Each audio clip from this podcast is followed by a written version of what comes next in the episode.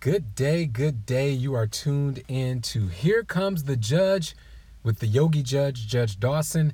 I am here with another podcast, and let me tell you, I purposely, purposefully started the podcast in silence because what I want to talk to you about today is a way to improve your life tenfold immediately. I want to talk to you about a way to increase your productivity. I want to talk to you about a way to silence the naysayer, the main one, the one that lives in your head, immediately so that you can live your absolute best life. And I'm going to be talking about that throughout a lot of podcasts. And let me tell you right off the bat not only am I a municipal court judge, not only have I been practicing law for 19 years, I have certifications in emotional intelligence and leadership, uh, psychoanalysis programs. I mean, I have spent many, many years developing the tools and techniques to bring you all the proper ways to improve your life. And then on top of that, I have personally witnessed so many people derailing their future, destroying their dreams, you know, getting off track because of their inability to tap into their greatest selves. So that's the background that I come to you with when I began to talk about ways to live with power, absolute ways to live with power. So here's the tool for today meditation. Yes, I said it meditation. You know, it was said by French mathematician Blaise Pascal. He wrote that all of humanity's problems stem from man's inability to sit quietly in a room alone. Let me repeat that one more time. All of humanity's problems stem from man's inability to sit quietly in a room alone. So he's talking about you, he's talking about me, he's talking about the fact that we are most afraid, or uncomfortable at least, when we are forced to deal with our own mentality, the voices in our head, the true self that is, exists within us. You know, think about it. If a person goes to jail, how many times have you heard, you know, in prison and things like that, solitary confinement is a punishment. And now I can understand that because as a judge, as a criminal defense attorney for many years, I, I can acknowledge that not many people uh, really like to be alone. And relationships are everything. We are relational beings. So we're not born or meant to be alone. So I will start by acknowledging that true fact. But isn't it amazing and it, isn't it something to think about that in order to cause punishment and actually severe punishment upon a person, the justice system has figured out hey, put them in solitary confinement, make them sit alone, let them be alone with their thoughts, let him or her be alone with what he or she did, and that'll be punishment.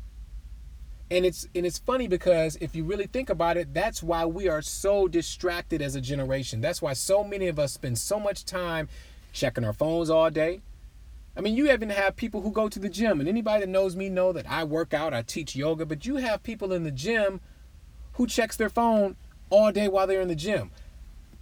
I know yoga teachers personally who in the middle of a class while teaching, while being paid to teach people, are drawn to their phone to check their phone. We are so addicted to distraction. We are so addicted to digital distraction that we are wasting away the best moments hours, minutes of our days. So, what have I done personally, Judge Dawson? What have I done to separate myself from the pack or at least to try to live my best life? I have committed myself to meditating every single day for at least 10 minutes a day.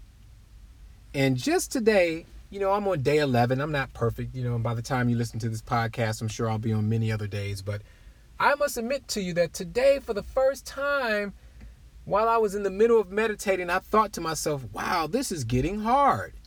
I mean, it's really hard to sit still and not talk to anyone or look at anything or allow myself to be distracted by anything. I mean, it is literally easier to spend 10 minutes, 20 minutes, 30 minutes on a treadmill running or doing any other type of strenuous exercise it's easier to do that than it is to sit still for 10 minutes and just meditate. But I tell you, there is so much power in the ability to meditate. There's so much power in the ability to connect with your inner self, to listen to your thoughts, to deal with the inconsistencies that you may see come up, to deal with the demons that may come up, to deal with the discomfort.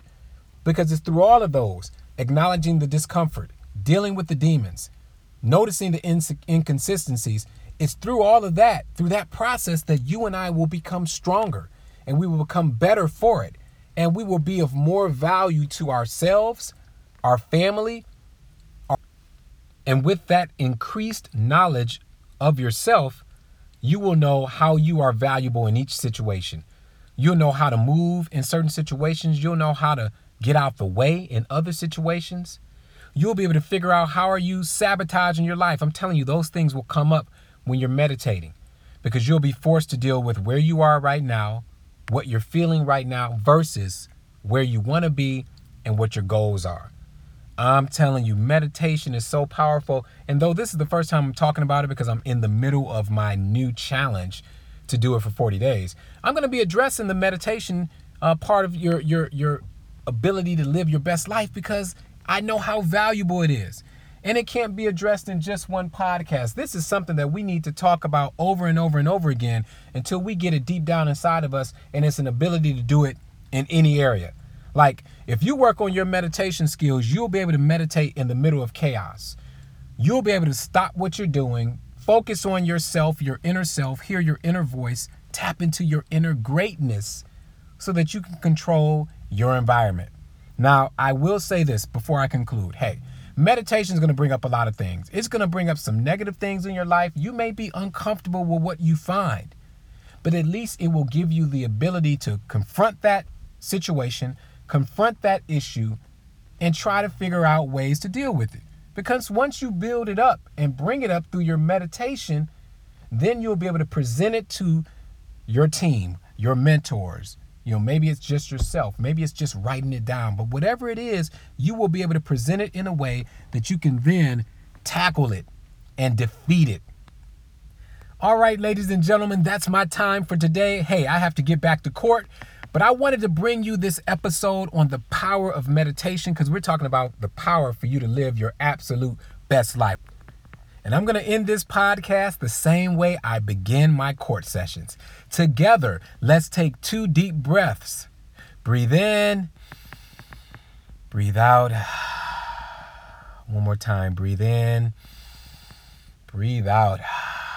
Feel all that magnificent, wonderful energy flowing through your body. Hey, it's Judge Dawson, the Yogi Judge. Be the best you can be. And until we meet again, namaste.